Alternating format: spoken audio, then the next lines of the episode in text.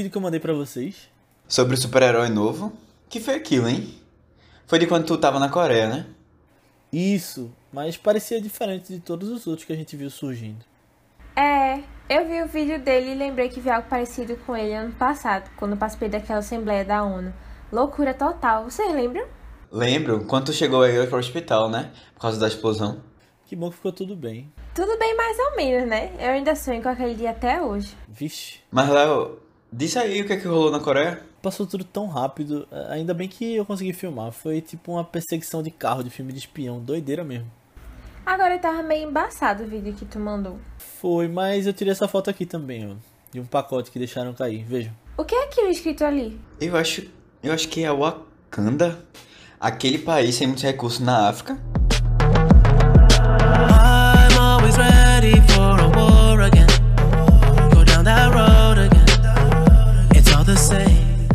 Fala galera, bem-vindos a mais um Vice, nosso podcast de recomendação de filmes. Eu sou o Leonardo Albuquerque, tô aqui com o Matheus Cavalcante E aí, pessoal? e Aninha Guimarães. Oi, gente. E o filme de hoje é um filme super importante que a gente trouxe aqui, que ficou bem relevante eh, esse ano, muito por causa da morte do ator principal, que é o Chadwick Boseman, Deus o tenha, mas que é o Pantera Negra. E a gente vai falar sobre a importância dele, eh, ele dentro da questão da Marvel Studios como um todo e talvez até especular um pouco sobre o futuro do personagem. Então, vamos lá que vai ser bem legal a conversa.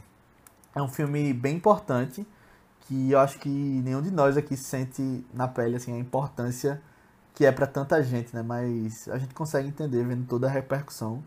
E é assim, um filme que já entrou pra história, né? Só pra dar esse início.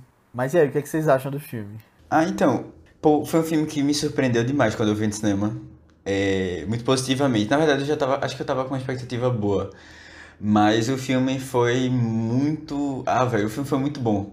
E assim, é, ele trouxe uma pegada política, assim, que eu não esperava. É, talvez até porque eu não pensava muito nisso, não sei, mas eu fiquei impressionado com alguns paralelos que o filme trouxe, assim, com a coragem, porque eu acho que a Marvel tava devendo isso já há um tempo, né? E foi, foi legal, foi legal ver é, tudo que o filme se tornou com o passar do tempo, sabe? E como os personagens. Ah, os personagens são muito bons, todos, e como esse universo que eles trouxeram, né? é, agregou bastante na, no universo cinematográfico da Marvel, né? No- esse novo universo do Pantera agregou muito. Foi legal ver isso. Aham, é. Aninha, ela vai falar que não é cinema, é, Ah, é um parque de diversões, tal qual o Martin Scorsese. ai, ai. As tretas nem vem de novo. É, mas, pronto, o Pantera Negra foi um filme que, tipo, eu lembro que eu gostei muito quando eu vi no cinema, mas eu gostei mais ainda agora. Porque eu acho que, não sei, eu acho que eu tenho prestado mais atenção, mais recentemente, assim, nessas, nessas causas e lutas que ele defende, assim, o filme também. Eu acho que ele foi se tornando mais importante mesmo ao longo do tempo, que nem, que nem Matheus falou. E, tipo, é um filme tão diferente da vibe Marvel, assim, tipo, os filmes do Homem de Ferro, Capitão América e tal. E eu gosto muito quando tem filmes mais diferentes, assim. Tipo, até o próprio Guerra Infinita eu já acho uma pegada bem diferente, assim, dos outros da Marvel. E eu acho, eu acho muito interessante quando eles fazem isso. Uhum. É verdade, eu gosto demais também. E eu lembro que esse filme, quando eu vi na época, assim como vocês falaram, eu gostei pra caramba, diferente de todos os outros que tinha visto na Marvel. E eu lembro que entrou no meu top 2 ali, junto com Guardiões da Galáxia 1. E hoje virou top 3, isso aí, que é Guardiões da Galáxia, esse filme e Vingadores Ultimato, são meus favoritos. Mas eles orbitam ali pra eu. Calma, calma. Eu ia gosto mais. perguntar a vocês, inclusive, qual era o top 5. Eu ia perguntar top 5, porque eu não tenho top 3. Mas. É. Ah, já- adiantou, Léo já adiantou. Mas aí, se vocês quiserem completar, completa aí, Léo. Eu vou completar, meu. Eu Pronto. tenho a minha lista, pô. Todo filme que eu vejo da Marvel eu coloco na minha lista. Tipo, eu gosto mais desse do que desse. Tem, Entendi. tipo, a- o top 28 da Marvel lá. Que, assim, rever agora, assim como a Aninha falou, eu achei incrível também. É, tanto por essa questão política de hoje, com é, essa relevância da causa negra, né? Quanto a emoção que é depois que Chadwick se foi, né? E eu acho que é um dos poucos filmes da Marvel que você consegue ver como uma coisa isolada ali, tipo, com uma mensagem forte E, tipo, eu acho muito bem feito.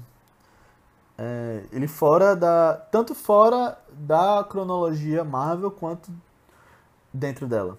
Não, sabe o que eu tava pensando, Léo? A gente poder deixar isso pro final, pro pessoal que ficou interessado em saber qual é o nosso top 5. verdade, verdade. É porque eu vou pensando Boa. no meu top 5 também, porque eu acho que eu não tenho. Boa. Top 3 eu, eu tenho, mas top 5? Uh, ah, eu pensei, Eu ah, ah, velho, eu pensava que é. vocês tinham muitos filmes que vocês gostavam. Mas, Eu gosto de muitos, tem vários que eu gosto. Massa, beleza. Eu poucos acho que eu não Eu acho gosto, que tem inclusive. filmes que eu preciso rever, sabe? Porque eu não lembro direito Entendi. o, o que aconteceu, assim. Por exemplo, Soldado Invernal. Eu não lembro muita Mas coisa, não, só vi uma vez. Não vamos, não vamos adiantar as coisas, não. Mas antes da gente entrar na história aqui do filme, eu quero dizer que a gente vai entrar em spoilers, então se você não viu, o que eu acho muito difícil, porque acho que muita gente assistiu esse filme. Tipo, Uhum. é, eu lembro que eu vi até com meu avô depois que é, ele saiu dos cinemas e já tava, acho que no Now pra alugar. Aí a gente eu, meu primo e meu avô em casa. E não é o tipo de filme que meu avô gosta, então é algo, tipo um filme que atingiu muita gente que muitos da Marvel também não atingiriam. Mas isso aí é só pra dizer que vai ter spoiler. Então assista antes de, de ouvir o podcast que vai valer mais a pena. A gente vai entrar na história. Então, antes da gente começar, deixa a gente voltar lá para o começo da história mesmo. O Pantera Negra ele surgiu né, num, nos quadrinhos do Quarteto Fantástico. É, lá na década de 60, é, com Stan Lee e Jack Kirby. Ele foi o primeiro super-herói negro, né, que realmente tinha uma relevância e tinha poderes, né, é, na história dos quadrinhos. E aí, com o tempo, ele foi ganhando é, as histórias mais... a história solo, né, dele, assim, sozinho. Porque realmente o pessoal curtiu muito a, a, o personagem. E assim, as pessoas acham muito que é, o nome Pantera Negra vem é, do Partido do dos Panteras Negras, né, que foi um movimento que surgiu nos Estados Unidos é, na década de 60 também, na verdade no mesmo ano. Só que o personagem do Stan Lee surgiu um pouco antes. E que não tem necessariamente relação, né? E talvez eles tenham bebido um pouco da mesma fonte e tal, mas é, eles não têm essa, essa ligação toda. Mas o movimento, esse foi um movimento é, que buscava é, atingir assim, a igualdade de direitos e principalmente estava muito relacionado com a violência policial. Né? Eles acreditavam que o, a população negra deveria se armar né, para se proteger da violência policial.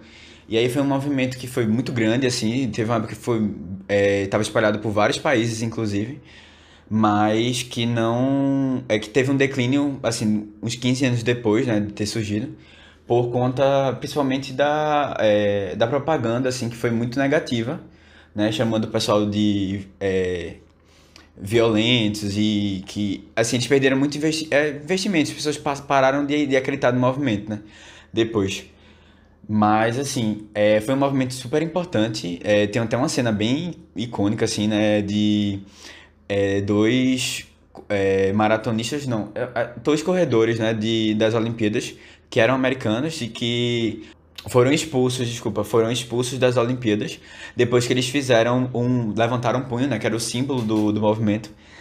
É, e aí, um eles tinham sido primeiro e terceiro lugar, se eu não me engano, né, da corrida 200 metros, raso.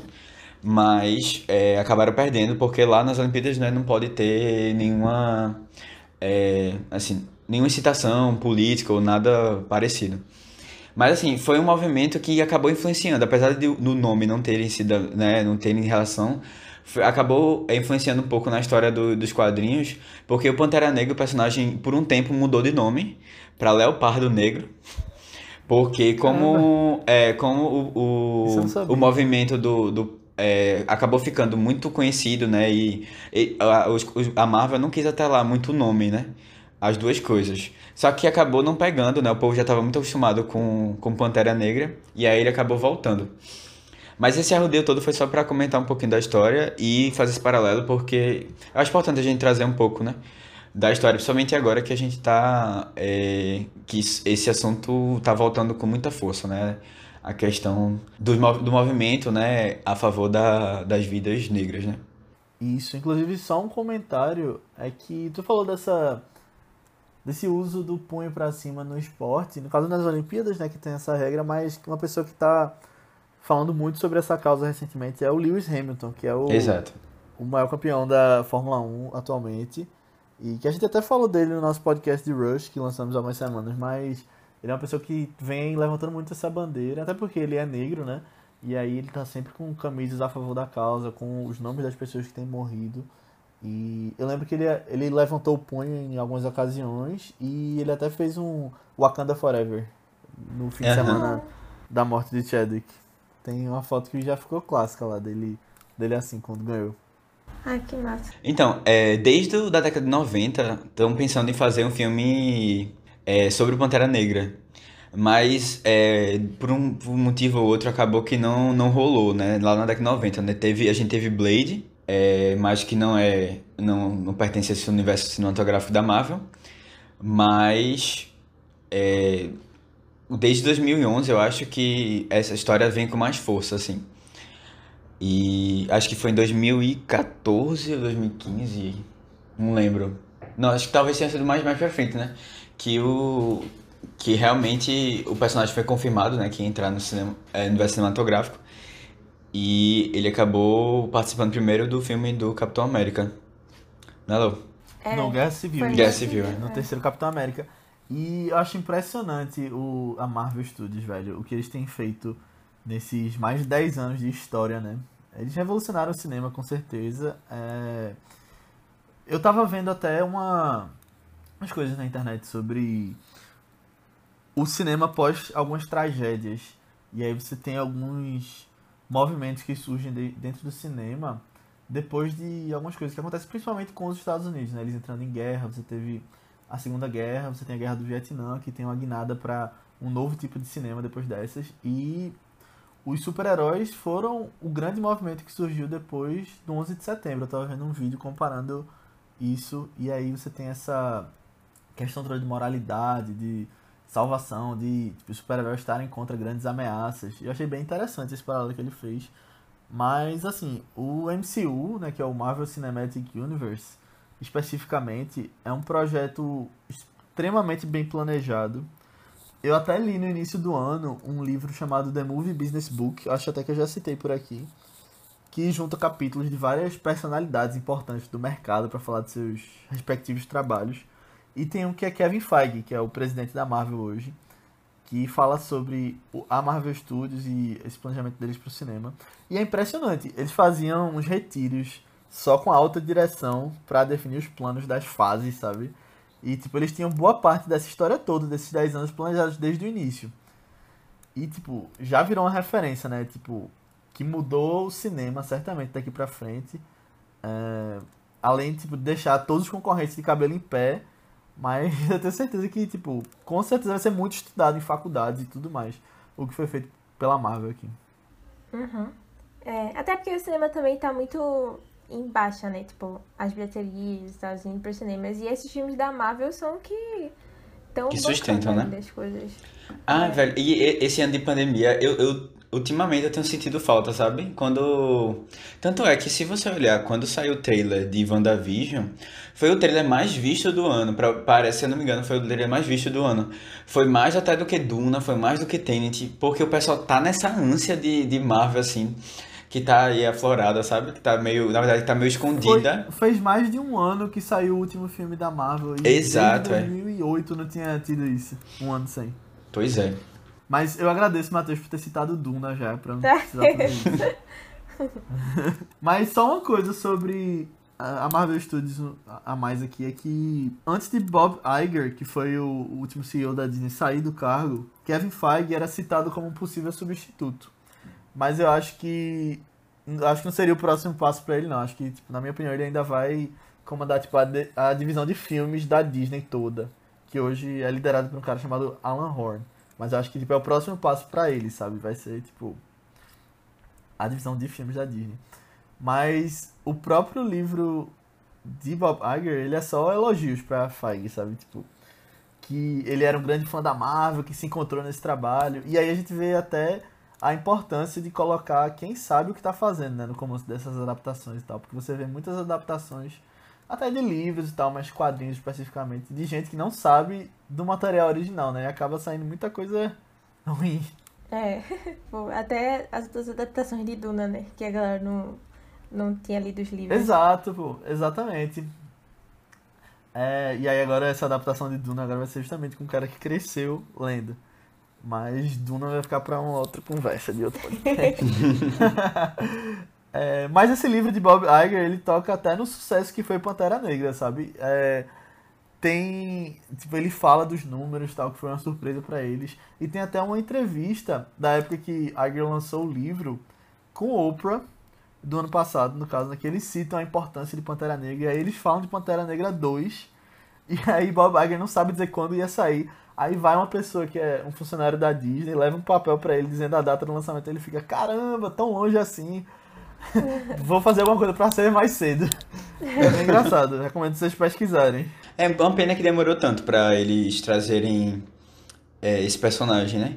É lógico que eles têm uma Pois é, programação, eles têm uma programação bem certinha, mas é aquela coisa, né? É, eles foram vendo a necessidade, né? Depois de to- to- todo o planejamento. Eu acho que é a mesma coisa que ele com a questão também de, de uma super-heroína, né? Que a, que a Marvel é. demorou muito pra trazer, a DC conseguiu trazer antes e também foi um grande sucesso, assim, né? É, e grande inspiração, assim. Eu tive a oportunidade, vou aqui só, só exaltar um momento, eu tive a oportunidade de de estar lá na Comic Con é, ano passado com... Ai, a- como é o nome da atriz que faz? Galgador. Com Gal Gadot Ah, tu estava com Gal. com Gal Gadot e com a diretora Perry Estive Jenkins também. E foi assim, foi incrível. Sério, você Massa. vendo assim, é, é tipo, foi realmente foi um dos momentos altos da vida, assim. Porque foi muita emoção e, e ah, assim, você percebia o quanto era inspirador, sabe? E. Ah, foi muito legal, foi muito legal. É, Pantera Negra tá na mesma vibe. E tem uma vibe muito de eles dois serem super-heróis da vida real, né? E isso, muito eles. Gal. Não, eu acho que é muito, De é tá muito uma criança, troca, muita né? Coisa. É de como. é, na- e assim, é o próprio é, Chadwick, ele, ele, ele não. Na verdade, ele e o elenco, ele disse isso, né? Em algumas entrevistas, que ele e o elenco não tinham ideia, né? De. Assim, eles estavam lá se preparando, né? Queriam que fosse realmente um, é, um produto é, de, que tivesse muito, muita origem, assim, sabe? Na, mas ao mesmo tempo eles não imaginavam quão grande isso ia ser. E que eles se surpreenderam muito, né, com o público. Pô, o que você vê, assim, até, até você vê agora, né? Tipo, a morte dele foi um impacto, assim, muito grande na, em, em muita gente. Porque realmente ele inspirava muitas pessoas. Ele como pessoa, né? E o personagem que ele trouxe. Tem um vídeo, inclusive, muito lindo que viralizou um dia depois da, da morte de Chadwick, que é do programa de Jimmy Fallon. Não sei se vocês viram. Que é ele e Chadwick escondidos atrás de uma cortina. Aham. Assim, aí várias pessoas chegavam numa sala e diziam na frente de uma tela o que é que o Pantera Negra representava pra elas e tudo mais. E aí ele aparecia de surpresa. É muito legal, muito lindo aquele. Aí você vê esse sentimento das pessoas, né? Tudo diferente e tal. Eu achei muito legal esse vídeo. Ah, não vi isso ainda não. Vou atrás depois. É muito legal. E é fácil de achar. Acho que é só botar Chadwick Boseman e Jimmy Fallon. Aham. E é, é legal porque a gente não tem noção, né, de quanto isso influencia na, na vida das crianças mesmo, sabe? Que eu acho que é o, o- Talvez seja o público. Quer dizer, não sei. Mas assim, é um público super grande, assim, Com desses filmes de herói, né? Com certeza. E assim, como isso É impacta, porque, pô, você tem uma pessoa lá que você se enx- se enxerga, né? E isso aí é, é, é pô, o super-herói, e principalmente assim, dessa maneira, é, é muito pra inspirar, sabe? Né? E, e isso aí é, é muito legal ver. E o super-herói, ele tá ali pra passar uma mensagem, né? É, exato, Os exatamente. super-heróis sempre estão. Exato. é. E é como tu falou, eu não consigo nem imaginar o sentimento que deve ser, depois de tanto tempo, ter isso pela primeira vez, sabe? Uhum. Já que assim, a gente, pelo menos, sempre teve essa representação, né? Com o filme do Batman, do Homem-Aranha. É. Sempre brincava ali, tipo, vendo que era. Tipo, é muito maior do que só um filme, quando você imagina isso. Eu imagino até que pras meninas, a Aninha pode até falar se sentiu isso, com a, com a Mulher Maravilha pode ter sido parecido. Eu entendo muito essa questão de não se sentir representado também. Tipo, eu nunca fui muito, muito fã da Mulher Maravilha assim também não, na época de criança e tal. Na real, quando eu era mais criança, eu só gostava mais, tipo, das mulheres de X-Men, sabe? Eu gostava mais e, e Ah, assim, legal. por, por questão. Talvez porque era um grupo que tinha mais personagens femininas também, né? Pra você Uhum. olhar assim. E mais bem legais pra também. você se identificar. É, é. E tem, tipo, mulheres muito fodas lá também, né? Tipo, a própria Tempestade. Nos quadrinhos ela até se casa com Pantera Negra também e tal. E é. ela, putz, é uma das, das mutantes mais incríveis que tem, assim, né? Pelo menos ao meu ver. Eu gosto muito dela. É, Sim. mas, mas ver Mulher Maravilha lá no cinema, eu acho que principalmente sabendo, tipo assim, da história de Gal Gadot e, putz, aquela mulher é uma Mulher Maravilha da vida real, sabe? Tudo que ela passou assim e tal. E eu acho que eu fiquei mais admirada ainda por causa de Gal Gadot fazendo Mulher Maravilha lá, sabe? Também. E assim, a gente vê, só voltando pra questão do Pantera Negra, que ele também foi um super-herói na vida real, né? Quando você vê o caso de que ele sempre com as crianças e tal, sempre com um sorriso no rosto, e aí a gente vê que ele tava lutando contra um câncer nesse tempo todo e, tipo, acabou indo de surpresa, mas, tipo, aumentou ainda mais, eu acho, esse nível de super-herói da vida real dele, quando a gente descobre que ele tava passando por tudo isso e, tipo, não baixava a cabeça nem nada. Aham. É eu achei verdade. impressionante. É, eu acho que ele é daqueles. daquelas pessoas assim, da Marvel que a gente vê, tipo, nossa, é, foi feito pra esse personagem também, sabe? É, pois é. tipo, Robert Downey Jr., Homem de Ferro, sabe? Até, tipo, Gal Gadot com Mulher Maravilha Exatamente. mesmo. São, são personagens e atores que, sei lá, se entrelaçam, assim, muito bem. Sim. É verdade. É, eu lembro que eu não sabia quem ele era na época que ele foi escolhido. E que, tipo, o falatório era de um ator que fazia um filme de beisebol chamado 42. Que eu não vi, mas eu lembro que era esse falatório na internet, que eu acho que era o filme mais conhecido dele. Mas, tipo, depois que, que eu vi, eu acho que depois que começou todo o falatório depois do filme, não demorou, eu acho, pra, tipo, ele virar o personagem, sabe? Não imaginar ninguém mais. É, é verdade. Eu não conhecia ele não na, na época. Eu também não. Também não. Eu lembro que minha vontade, antes desse filme sair, era que o Pantera Negra fosse aquele ator Dimon Rousson, que fez até Gladiador. Ah, mas Ah. ele, ele, é, ele, faz, ele participa de Guardiões 1, né? É, exatamente. É é porque ele foi a voz do Pantera Negra num desenho. Aí eu lembro que eu sabia disso. E falei, caramba, esse cara é bom. Ele podia muito bem ser o Pantera Negra. Mas aí, tipo, de- quando ele fez Guardiões, eu já vi que ia ser impossível. Uhum. É porque a gente, a gente. Mas sabe o que é isso também, Léo? A gente tem poucas pessoas que a gente consegue associar, sabe? E é muito, tem muito a ver com, com os problemas todos da indústria, sabe? A gente tem poucas pessoas pra associar. É, E aí um ou É outro verdade. nome vem pra tudo, sabe? Na nossa cabeça. Porque a gente não Sim, conhece sim, outros. É verdade. Concordo. Mas assim, falando ainda de Chadwick Boseman, ele finalizou a carreira esse ano, né, com o destacamento Blood de Spike Lee, que inclusive, depois de ter assistido, né, o papel dele tá ainda mais importante agora, né, que ele faz um, uma pessoa que morreu, que volta. É, ganha outro significado, forte você é. pensar, tipo, esse ter sido um dos últimos papéis dele. Uhum. Exatamente. E ele vai ter um papel em um filme Ma Rainey's Black Bottom, que também é da Netflix, que vai sair daqui pro final do ano. Na verdade, ele vai sair daqui pro final da temporada de premiações, né? Então até fevereiro, que é a janela do Oscar. Não sei se eles saem desse ano. Mas é baseado em uma peça e. Bom, eu tava vendo que provavelmente esse vai ser o filme que ele vai ter um foco em campanha de premiação. E eu não duvido nada, de verdade, ele ganhar um Oscar póstumo. É, ou pelo menos uma indicação, né? Que eu acho que já, Já- seria muito é. grande. É, não, com certeza. Eu acho que indicação é certeza. Tipo, já. Todo mundo ama ele, e, tipo, ele teve essa importância tão grande, acho que pelo menos por isso. E assim, já se falava em uma indicação pra ele, porque dizem que ele tá incrível e tal, tipo, antes dele ter morrido. E aí, tipo, eu imagino que ia ser muito uma coisa, tipo, um recebimento da academia pra ele, tipo, ele iniciando a carreira e tal, mas agora eles vão ter, tipo, a última chance de dar um prêmio pela carreira, né? E acho que, tipo, muita coisa indica pra que ele tenha boa chance de ganhar. Ele é ator principal? Ele é o coadjuvante. Ah.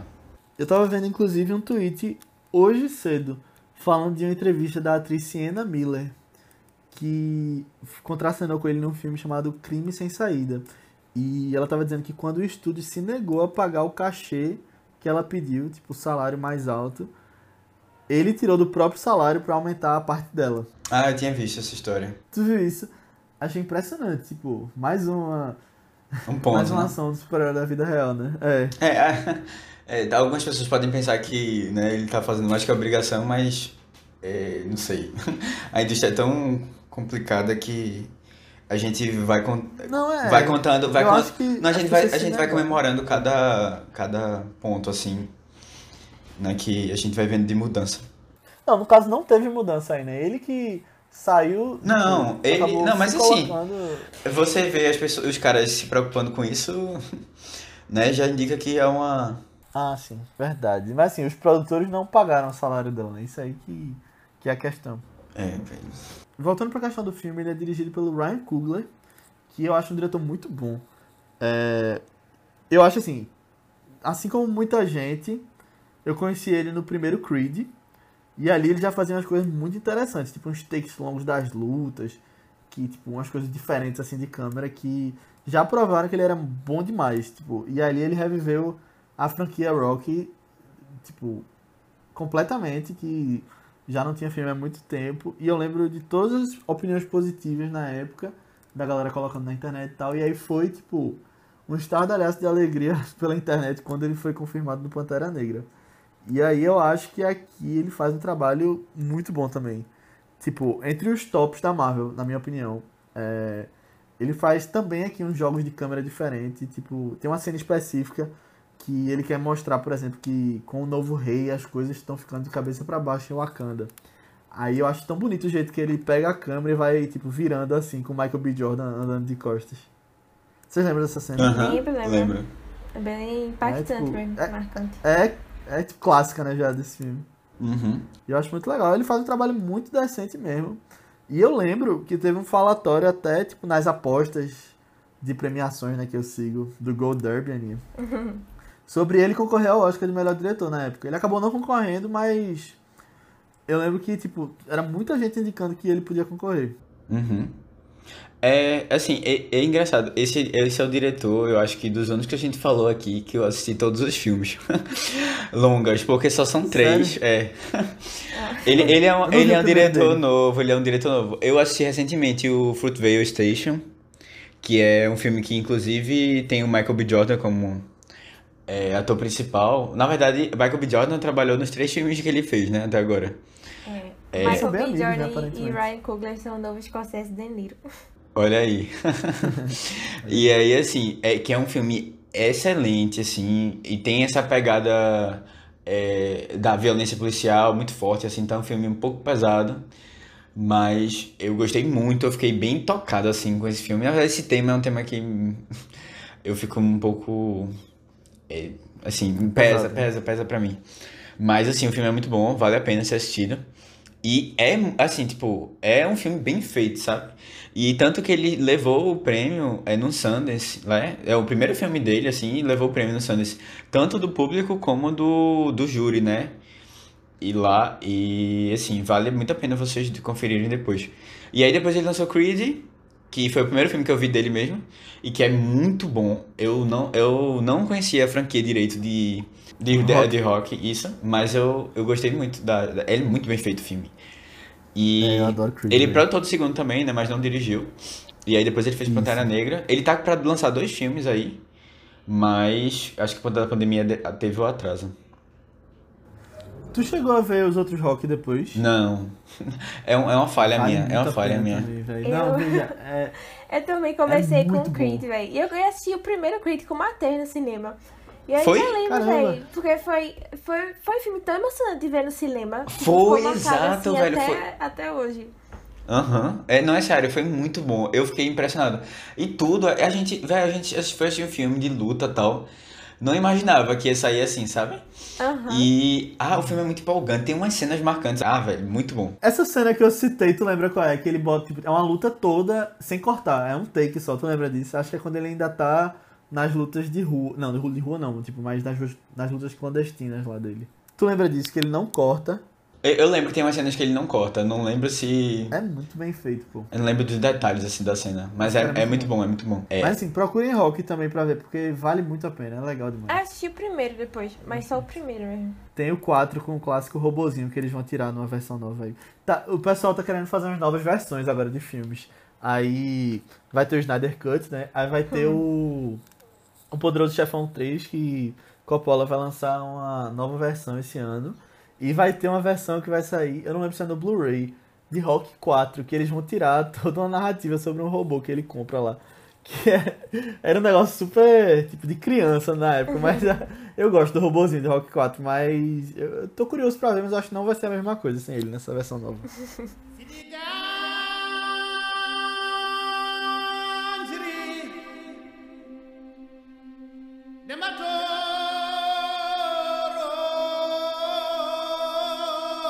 Por aqui, não façam muito barulho. A gente devia ter dito pro guia deixar a gente mais perto, não aguento mais andar. Ai, tô cansado também.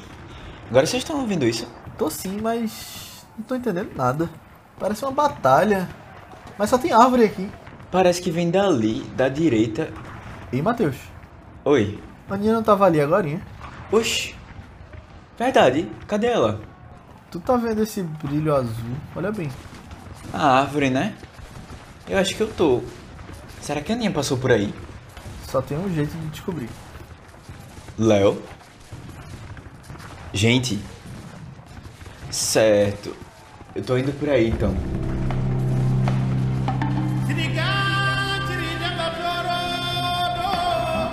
Uau!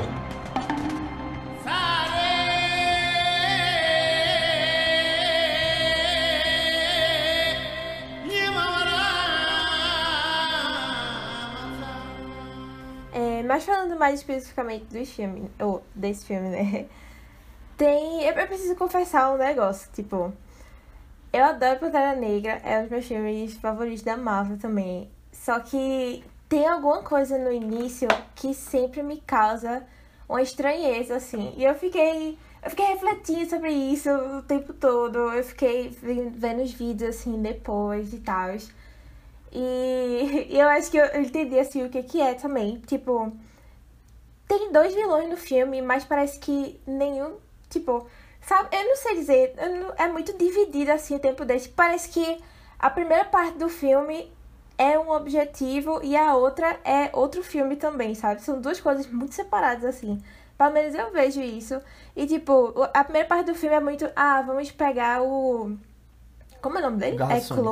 Claw? Claw? É Garra Sônica. É, É. o Ah, é Claw, Garra né? Sônica. Claw. É, pronto, Garra Sônica, o, o Andy Serkis. É, e aí, de repente, quando vê, ele morre assim, sabe? Tipo, no, no estado do outro cara. E aí, depois, o outro cara que começa, é Killmonger, que começa a tomar território lá no filme e tal. Só que ele faz isso já com umas uma hora de filme, umas meia hora de filme, não sei. Parece duas coisas muito diferentes. E até a cena, tipo, deles indo lá no, no cas- é cassino? Nem lembro, mas tipo, Sim, acho que era um sim, sim. cassino lá, atrás do cara e, e Martin Freeman. Não sei, parece algo tão diferente da, da vibe do resto Caramba. do filme, sabe? Que Eu isso é acho essa uma das estranho, melhores assim. cenas do filme. Não, tipo, não é que Essa seja ruim, cassino. não é que seja ruim, a luta é massa, mas. Mas Ficou é diferente assim. do resto do filme. É, tipo, o filme não é sobre isso. Não é sobre eles irem pegar o cara lá e tal. Tanto que quando a gente pensa assim, o vilão de Pantera Negra, a gente pensa só em Killmonger, né? Que é o que tem. Tipo assim, é o vilão mais marcante do filme, né? Claro. Porque ele foi muito bem trabalhado, tem todas essas questões das raízes e tal. De... É realmente o que tem a melhor história ali, né? Mas ele só é vilão metade do filme também. É, eu não me incomodo tanto não com isso. Eu acho que, tipo, acaba fazendo parte. Tipo, você tem o primeiro ato, né, de um jeito, aí o filme vai se construindo de outro jeito. Mas assim, essa cena que tu citou, só pra fazer um comentário, eu acho. Ela me lembra muito um filme de James Bond, até a questão deles infiltrados ali. Até o cassino, parece com o cassino de Skyfall. E aí ele, tipo, ele faz aqui uma cena toda sem corte também, o Ryan Coogler que a gente tava citando, na hora da luta lá dentro do cassino, acho muito massa. Aí tem aquela perseguição toda, né? Mas realmente é um é um tipo, é um pouco diferente do que o filme acaba se tornando, mas eu acho que ele tá construindo ali, sabe? Aquela coisa da do e mostrando o Killmonger depois indo pegar o cara. Eu acho que, tipo, É, assim. Aninha, eu, eu, eu não vejo. Veja, eu entendi o que tu falou. Não tinha pensado nisso, acho que eu concordo um pouco contigo. Mas é, algumas coisas elas já são apresentadas desde o começo. Inclusive a discussão que o Killmonger traz, né? De é, a, a gente vai abrir o Wakanda ou a gente vai se fechar. Né? Esse, essa discussão ela já está sendo trazida, né? A própria personagem da Lupita, ela, ela tem essa, esse pensamento, né? Né? Aí assim, mas eu entendi, e, e pareceu muito, sabe? É, agora que, eu, que tu falou, eu comecei a perceber. ah não, vamos dar um choque aqui. A gente vai matar o vilão, sabe? E aí a gente vai fazer um filme. vilão. É, é, que a gente E achava que era vai matar o é vilão e vai dizer assim, ó. Uou, né? Vocês não viram isso vindo, sabe? Aí a gente vai e mostra o que é que a gente quer. Parece. E esse realmente tem, é um pouco brusco, assim, né? Não, não é feito de uma maneira muito. Você não tem muito tempo pra se acostumar com essa novidade aí. Mas. E ele já chega, né? Tipo, acabando com tudo já. Tipo. Aí pode ser que realmente tem um. Faz, faz sentido isso que tu falou. Eu acho que realmente é um choque, assim. Mas, Mas. também é incrível, tá? Só, só lembrando, é porque reclamei Não, de, uma coisa é. que desvaloriza o filme. Ele ainda é incrível. Não, eu gosto Não, também de Andy, claro. de Andy Serkis. Ele, ele tá sempre bem, né, nos filmes. E essa cara de doido dele é, É. é bem legal. Não, e eu acho legal que aqui eles fizeram uma maquiagem digital né, em Andy Serkis pra ele ficar Mais novo. exatamente igual a Andy Serkis. Ah, tá. Porque ele só trabalha com. Meu Deus. É. Não vi essa piada vindo aí, não. Mas, eu acho que o Batman vai ser do mesmo jeito quando ele for. Exato. mas, mas aí eu concordo. Como vilão, pô, o Killmonger, pra mim, é. É muito melhor. É, ou se não é. Não, assim, pra mim, se não for o melhor, tá entre os dois melhores. Vilões da Marvel. Eu acho ele um dos mais bem escritos, pelo menos. Pois é, velho. E assim, Eu acho é- impressionante como eles criam uma história bem feita, tipo, você entende o lado do vilão e ele ainda deixa você pensando, sabe? Pô, caramba, tipo. Aquela última fala dele, por exemplo, tipo, que eu acho a fala mais forte do filme, tipo, que ele fala que ele prefere morrer a viver acorrentado, assim como os ancestrais deles faziam quando pulavam do navio negreiro no mar. Aí você fica, cara. É bem. é, É, tipo, é o filme da Marvel, né? Pois é. falando isso. aham. E assim, é impressionante como vilões bons são aqueles que a gente consegue de alguma maneira se identificar, ou pelo menos a gente entender é, bem assim, da onde é que ele surgiu, né? Do porquê das escolhas dele. Deles, né? E aí você vê isso, por exemplo, no, no mais recente, assim, o Joker, né? O Coringa, que a gente entendeu todo aquele passado dele, né? E como um passado difícil. E, ou, por exemplo, Thanos, que a gente, até, até em certo ponto, a gente chega a concordar com ele, né? Que é, a, a, a gente tá fazendo a causando a destruição, a gente, tá, a gente causa a destruição, né? E, só que, assim, tem um ponto de virada que é o momento que a gente percebe que ele tá fazendo as coisas, é, tentando fazer as coisas certas de maneiras erradas, né? E é o que acontecia aqui com, com o Killmonger também. Ah, vamos fazer guerra, né? E vamos lá atacar com tudo.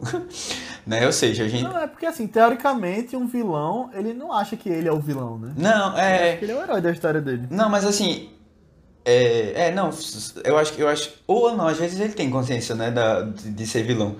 Mas eu acho que a questão aí é da gente é, tentar refletir sobre, né, quais são as maneiras corretas de fazer, fazer chegar naquele, nesse objetivo, né? E em vários pontos ali ele tá totalmente correto, né? Porque o passado dele também é um passado é, muito triste, assim, por ver você ser abandonado totalmente pela família, né? Você ficou órfão e ser abandonado pelo, pela sua, pelo seu povo. E aí, assim, se ele vê, o, o, o- povo de Wakanda não tá ali nem pra guardar o seu próprio povo, né? Imagina todas as outras pessoas ali que é, também estão sofrendo e que é, tem lutas parecidas, assim, que eles não estão atendendo. E aí, assim, uma justificativa muito boa dele de tentar é, mudar isso, mas não talvez da maneira correta, né? Mas é, eu acho massa que eles vão fundo no vilão e o vilão, assim, em alguns momentos ele quase rouba o protagonismo, assim. Pra mim é o ponto alto da história, é o vilão. É, e É eu lembro que bom. quando saiu o filme também era o que mais se comentava, assim, né? Do vilão, como ele ficou marcante e tal. E, tipo, Sim, sinceramente, é uma dó que a gente não vai mais ver ele, né? Porque ele morreu. É, Ah, é. Termina mas assim, né, nunca se sabe, nunca se sabe, porque eu não sei como é que a Marvel vai trabalhar agora Pantera Negra. Ah, mas eu não queria que ele voltasse não, vilão. Eu acho É. que ele não vai voltar, não, também. É, não sei. Eu espero, que- eu espero que não, eu gosto do arco dele, eu acho que termina bem. É, acho que tá bom como terminei. Talvez ele volte em algum flashback ou sonho, Uhum. com- tipo, só pra só pra Michael B. Jordan aparecer em um novo filme de Ryan Coogler. É, mas só, Ai. só pra fechar o- o- a parte do vilão, assim, é porque também a Marvel é conhecida por não ter vilões bons, né? Ou vilões muito. é, que estão ali só pra dar é, sequência à trama. Né? Às vezes ele não tem tempo de tela, ou não tem, né? Você não consegue criar uma empatia, assim. Mas. É, e aí também o choque, né? Quando você vê um vilão bem feito, foi um ponto realmente, como tu falou, né? Que todo mundo focou. Mas eu acho que eles vêm aprendendo de uns tempos pra cá, sabia? É. Eu acho que nos últimos filmes, tipo, tem o próprio Thanos, né, que foi construído por 10 anos, mas você tem assim, por exemplo, o pai do Peter Quill em Guardiões 2. Eu acho muito bem construído também, por exemplo. Você tem uma história toda ali por trás. Eu É. acho diferente, por exemplo, dos primeiros anos da Marvel. Eu, eu acho que a Marvel, ela tem um, um ouvido bom, sabe? No geral, assim. Ela consegue perceber que as pessoas estão atentas, assim, e estão querendo algumas demandas, É. né? Tipo, por exemplo, trilha sonora. Era uma coisa que a Marvel hum, sempre criticaram da Marvel, que eram umas trilhas muito fracas, que não tinham tempo de tela, sabe? Que sem inspiração nenhuma. E sem temas relevantes, né? Tipo o, tema da Mulher Maravilha, né? Que é incrível e que até hoje você ouve e dá um arrepio, assim. É, e aí eu já vem melhorando, eu acho, eu, eu sinto assim. É, esse é um exemplo grande, mas a gente vai comentar mais pra Aham. frente. Essa questão que tu falou de trilha sonora é engraçado, porque o Homem de Ferro era marcado porque tocava ACDC, né? Tocava rock pesado. E. Perdeu totalmente isso. Não, é, tipo, o Homem de Ferro 3, que pra mim é o pior filme da Marvel Studios, já entrando no top 5 que tu falou pra baixo, o Homem de Ferro 3 é o pior. E é onde justamente não tem, sabe, essa identidade dele. Não tem essa, esses temas, não toca esse DC. E tocava no 1 e no 2. E aí eu fico pensando, será, tipo, não acho que foi, porque eu acho que a Disney chegou e, tipo, quando a Disney chegou foi onde realmente decolou. Mas ali o Homem de Ferro 3 foi o primeiro pós-compra da Disney, né? Antes eles eram distribuídos pela Paramount. Não sei, Vicila, ainda, os outros ainda são, não são muito fortes nesse quesito, assim, sabe? Aí depois melhorou. Eu acho que a Guardiões teve, mas não era a trilha original, mas teve um- uma trilha muito boa. E o próprio tema da Marvel não era muito bem aproveitado. Da Marvel não, dos Vingadores não era muito bem Dos aproveitado. Vingadores, né? É, acho que no- depois do Ah, mas 3 é é, que aquele- ele, aquele- ele foi aquele usado tema. com força, assim. É feito por Alan Silvestre. É muito boa aquele tema. Tan, tan, taran, Uhum. tan, tan, tan. Muito massa. Só, só pra fechar um pouco esse negócio do vilão ainda, que na verdade não é sobre o vilão, mas é sobre a cena inicial e o pai dele, né? Gente, eu esqueci totalmente que Sterling K. Brown tava nesse filme. Eu ia falar isso, Apaguei pô. da Eu minha ia falar memória. Eu isso. lembrava. E quando ele chegou lá, parecia que ele tava vendo o filme pela primeira vez. Eu fiquei, meu Deus do céu, ele tá aqui, eu não acredito, que incrível. Será que eu botei This Is Us sem querer? É, não, sentimento, Randall Pearson ali, pô. Nossa, foi, foi muito legal. E ele às vezes brota assim em alguns lugares, sabe? Eu lembro que também fiquei surpresa quando ele brotou em Brooklyn Nine-Nine. E ele fez um dos melhores episódios da série toda, assim. Tipo, ele chega, mas ele chega com presença, sabe? Nos lugares. Ai, sério, maravilhoso. Eu lembrava que ele tava, porque eu lembro especificamente de eu falando com meus pais, porque meus pais tinham assistido, na época do filme, a minissérie de O.J. Simpson, né? Ah, É, sim. The People vs. O.J. Simpson. Aí eles, tipo, conheciam ele como o promotor de O.J. Simpson. Aí, ah, eu falei pra eles, ah, pai, mãe, o, o, esse, o ator do O.J. Simpson tá no Pantera Negra e tal. Eles, ah, que legal tal. É, assim, Eu lembro até hoje. O, o, esse, o- esse elenco do filme, assim, tem umas surpresas muito boas. E você é, percebe mesmo que são as- as atores consagrados já, sabe? E que eles quiseram estar ali porque eles sentiram que ia ser uma, uma coisa especial, assim, sabe? E você, porque ele realmente tem pouquíssimo tempo de tela, tipo, personagem ali só Aham. pra é, fazer a motivação do vilão mesmo, né? Então, assim, é uma... É um personagem, assim, foi uma pontinha, assim, bem pra dar um gostinho só. Mas eu acho massa. Você tem até o Forrest Whitaker, né? Ali. Uhum. Sim, sim, sim. Que, que era aquele personagem, né, que tava infiltrado, que era amigo do, do Ster- Sterling K. Brown, Exato. mas aí depois ele, ele, na verdade, ele era um, um líder do espiritual lá. lá. É. Alguma coisa assim. Sabe quem tá nesse filme? Que eu, eu só, isso é só uma, um- uma curiosidade, assim. Pra quem assistiu Euforia, tem uma, um gêmeos lá, que eles não têm muita relevância não na, na série, mas é, eles aparecem Mas no filme babacas. jogando. É, é, pois é, jogando basquete. na segunda vez, assim, que tem a cena de basquete.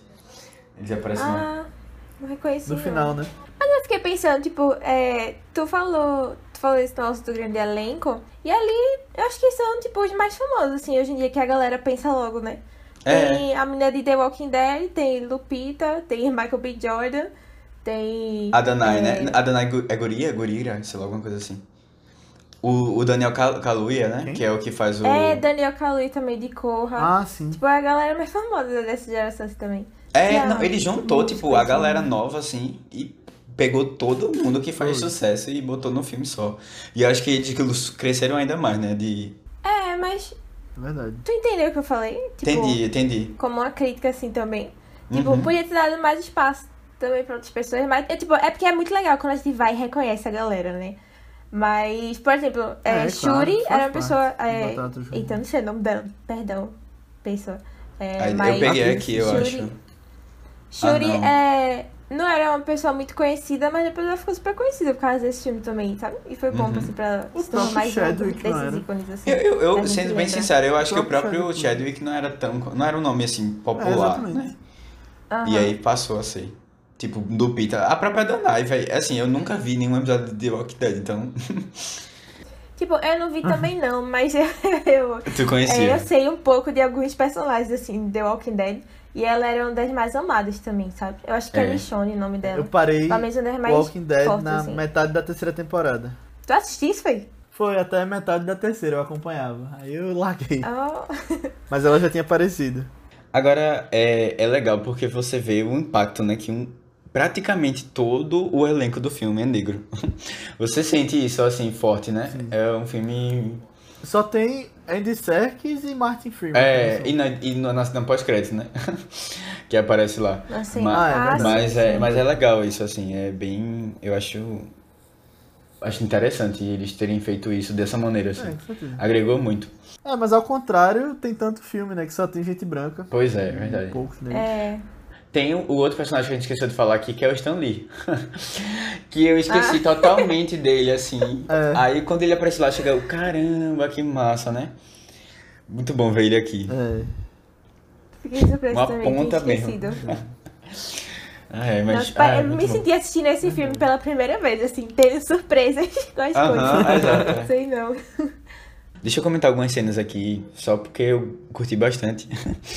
É logo no começo, aquela cena de basquete, tipo, você já tem noção de que é um bom diretor ali, sabe? Porque o jeito que ele filma o pessoal jogando basquete, pô, já é, já é assim, empolgante, sabe? Parece que você tá bem imerso assim na, na quadra. E aí acontece todas as coisas lá, né? E tipo, é um plano de sequência também. Se eu não me engano, é. E depois a cena é uma cena parecida no final, né? As duas cenas de basquete são bem legais. Uma coisa que eu curti muito foi o, a historinha no começo que eles fazem, né? Pra contar a origem do Pantera Negra e do meteo, meteorito, né? Que cai. Meteoro, meteorito, não sei. Mas eu gosto, eu acho tão bonito aquela como eles fazem com aquela areia, né? Que depois, aquela areia preta, assim, que depois é usada no próprio, no filme, assim, ao longo da história, porque é, ela, ela se movimenta com o carro, né? Parece que é em cima da areia, ou tem algumas coisas envolvendo a areia, assim. Ah, sim, é. Mas é bem legal, velho, eu gosto É muito. tipo o holograma deles, né? Aham, isso, é tipo um holograma. é. Eles E, se mas eu acho eles massa. as coisas.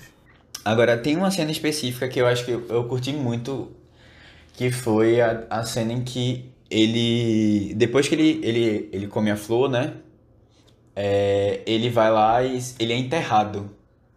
E eu acho aquela cena tão significativa, assim, primeiro porque é essa passagem dele, né, para o mundo, tipo, o, o mundo, assim... Espiritual. É, espiritual, mas assim, é muito como se fosse lugar pros heróis, né? Tipo o Valhalla, ou sei lá, o Elísio, né? Do, do pessoal de lá. E aí, é, fora esse encontro todo, né? Essa parte espiritual que, que a gente vê, vê os antepassados, né? E, e como isso é importante pro Pantera, né? Como se fosse uma, uma unidade mesmo. É, é, é engraçado, é assim, interessante que ele praticamente morre ali, né? E é como se o personagem antigo estivesse morrendo, né? A pessoa, a pessoa antiga e ele é enterrado, né? Inclusive jogam areia nele todo e tal. E aí ele vai lá, procura a vida dele passada, né? Vai dar uma olhada lá no... Não a vida dele passada, mas assim, né? Os ancestrais dele. E aí ele res... é- ressusc- como se ele ressuscitasse, assim, né? Voltasse à vida. Porque ele chega, acorda, assim, com... É, sem ar, né? Tipo, realmente parecendo que ele tá nascendo agora, de novo. Sabe? Eu acho muito... Muito legal essa, essa ideia toda que Nascer eles trouxeram. Pantera Negra. É, exato. É, tipo, morreu pessoa Sabe o que eu normal acho e... curioso? Nessa cena, ele vê todos os antepassados, só que aí o Killmonger. primo dele, né? O Killmonger. Killmonger, ele não vê todos os antepassados, ele só vê o pai. Que é o antepassado dele, né? Mas, Mas mas, é é, é, mas é, é O estranho, Léo. Eu, eu, não, eu, não, eu, não, eu fiquei pensando É? sobre isso. Eu não sei se isso tem a ver. Porque a gente, eu, pra mim, era tipo assim: ficou, tinha ficado claro que era. Né, o Pantera Negra vai ver os outros Panteras Negras. E aí depois ele não vê. É. Mas eu acho que talvez seja uma ligação com o seu passado, né? A, a coisa de origem. que ele assim. já soubesse que, é- que são os seus antepassados. É, e também assim, É. precisava Então daquela conversa, digno. né? Pode De ser isso qualquer também. forma. Pode ser que o outro não era digno também. É, não sei. Não, eu Não, acho que, não, não sei, eu acho que esse nosso não ser digno. colou, né? Porque Não também o pai dele, o pai não. do, do Pantera mesmo, não era muito digno, não, né? Teve algumas falhas aí. É, é muito relativo esse nosso também, de quem tá certo É. e quem tá errado ali. São personagens cinza, né? Uhum. Ah, agora eu vou fazer um, eu vou fazer uma crítica ao filme. A Aninha é, fez o momento dela lá, mas eu, eu, eu não gosto tanto. Meu momento. É, não, assim, ela, ela apontou uma coisa e eu, o que eu não gosto muito. Veja, entendam, é, eu gosto das cenas de luta, é, da dinâmica da luta, assim, no sentido de que, pô, você tá esperando uma Coreografia, coisa e acontece uma coisa diferente e tal, daquela emoção. Mas eu não gosto muito dele é, filmando a luta, sabe? Porque são umas coisas meio cortadas, é, ficam meio. Não é um. é, Eu senti falta daquela dinâmica do Creed, sabe? Que talvez seja o problema dos efeitos especiais que ele não conseguiu trazer bem, mas assim, que no Creed as lutas são muito boas, assim, e, e são muito bem feitas. Nesse filme eu não gosto tanto, eu acho, principalmente as que são corpo a corpo, assim, eu acho meio cortadas, picotadas demais, você não, sabe? Não é uma coisa muito. Eu não sei se vocês sentiram isso incomodou um pouco, mas pra mim eu não. Eu esperava mais das lutas em si. Apesar de que eu gosto muito também dos movimentos dele como Pantera. Tipo, eu acho isso aí massa, sabe? Mas não sei. É isso e os efeitos, que às vezes os efeitos me, me pegam um pouco assim. Eu não sei. O que vocês acharam disso? Os efeitos pra luta especificamente. Não, os efeitos visuais no geral. São Ah, os só. efeitos Eu não sei, eu acho que assim, você consegue Achei ver- de boa, achei bom. Fechou bom? Eu acho bom, mas você consegue ver, por exemplo, algum. Tipo, quando ele pula pra cima e dá uma cambalhota, acho que dá pra ver que é um efeito de computador, sabe? Mas assim. Não é uma coisa que me tira muito não do, do filme.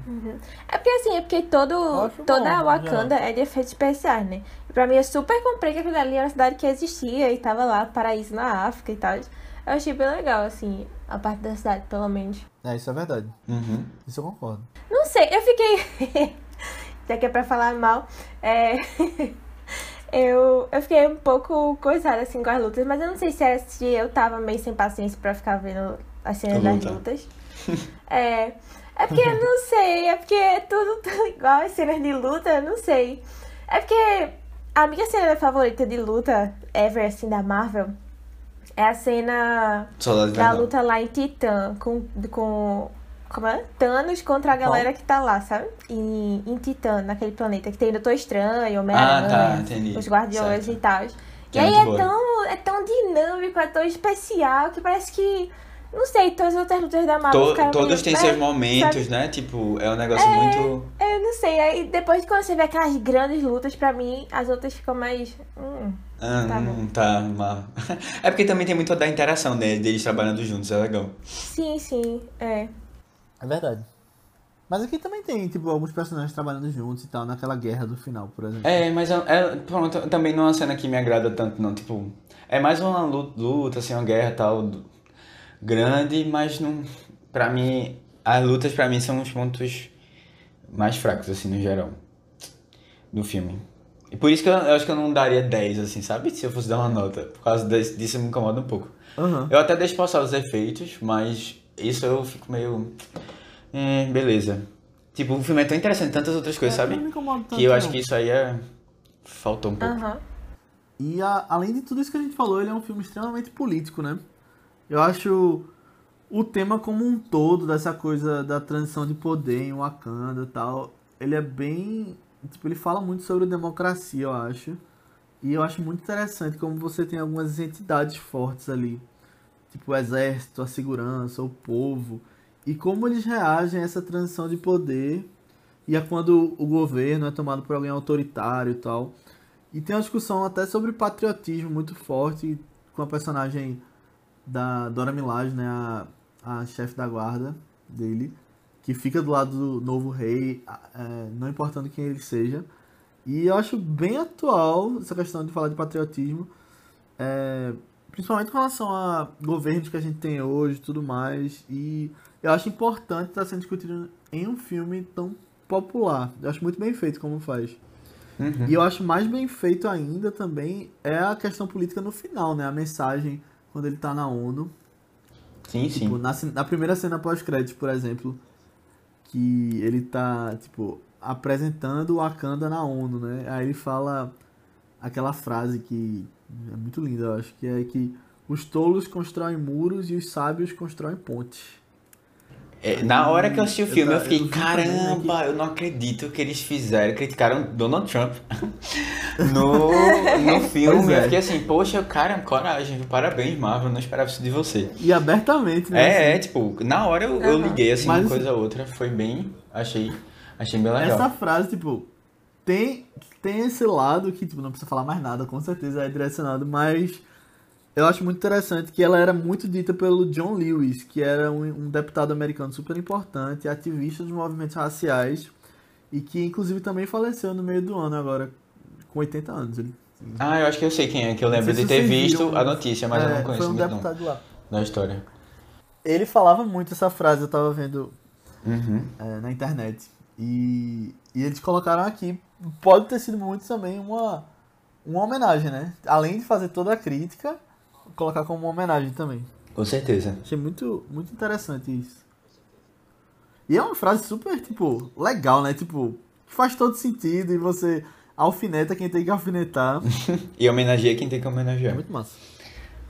É, Assim, eu acho, eu acho é, legal que ao mesmo tempo que o Wakanda é esse local de esperança para o, o povo africano, né? Assim, todo, é, no geral, assim, né? Porque é o local que tem super avançado e etc.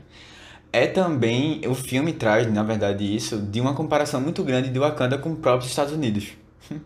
De ser essa potência é, econômica, so- é, cultural, social, não sei o quê, que realmente teria condições de ser um local é, que botasse todo mundo pra frente, sabe?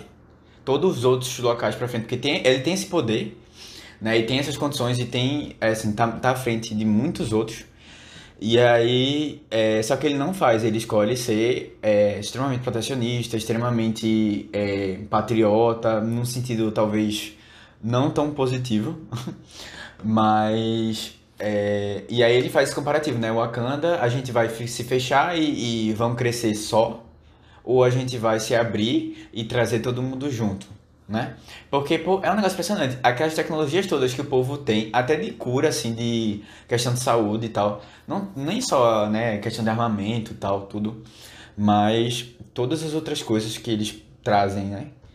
Que como isso é, é, é, é, é estranho você ver um povo que né? E em troca de quê? Da segurança, né?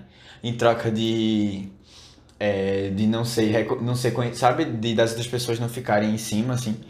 É um negócio meio não sei, complicado. é muito bem feito. É, eu gosto, eu é gosto de que como é essas coisas, é. Uhum.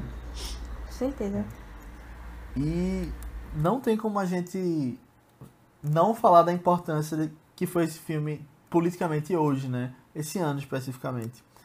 É, de uma coisa tão importante com os movimentos sociais depois da morte de George Floyd, teve a Breonna Taylor também recentemente, que a gente chegou a ver o Pantera Negra e os gestos do partido dos Panteras Negras que tu falou inicialmente, mas isso tudo sendo usado como símbolos né, nesses protestos. Eu achei, acho muito o filme fica muito mais importante quando você vê com esse contexto, né, de hoje. Uhum.